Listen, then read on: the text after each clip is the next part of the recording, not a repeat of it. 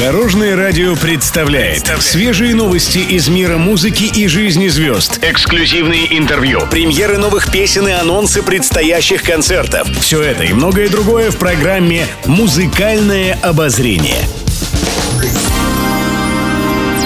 Добрый день. В студии Алена Арсентьева, и это программа «Музыкальное обозрение» на Дорожном радио.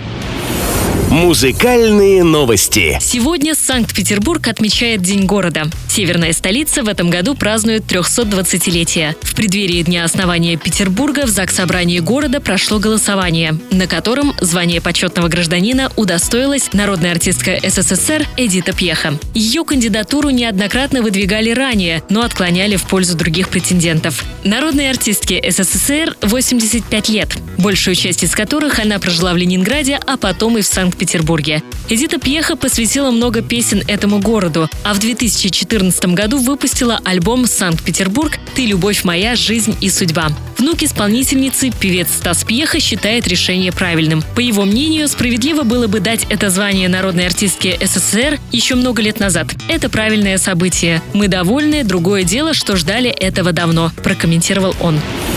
Музыкальное обозрение. Певец Митя Фомин рассказал, что мечтал стать ветеринаром. В юности он увлекался биологией и ходил кормить животных в зоопарк. Но с подачи родителей Митя пошел учиться на врача-педиатра. Известно, что он окончил Новосибирский медицинский институт. В разговоре с журналистами он отметил, что задумался о карьере музыканта только в 20 лет. Когда пришло время выбирать профессию, я сказал маме, что буду ветеринаром. Она же ответила, что мне лучше идти на обычного врача.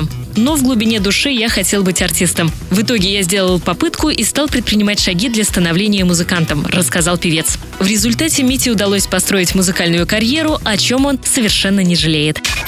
Еще больше интересных музыкальных новостей завтра в это же время на Дорожном радио. С вами была Алена Арсентьева. До новых встреч в эфире.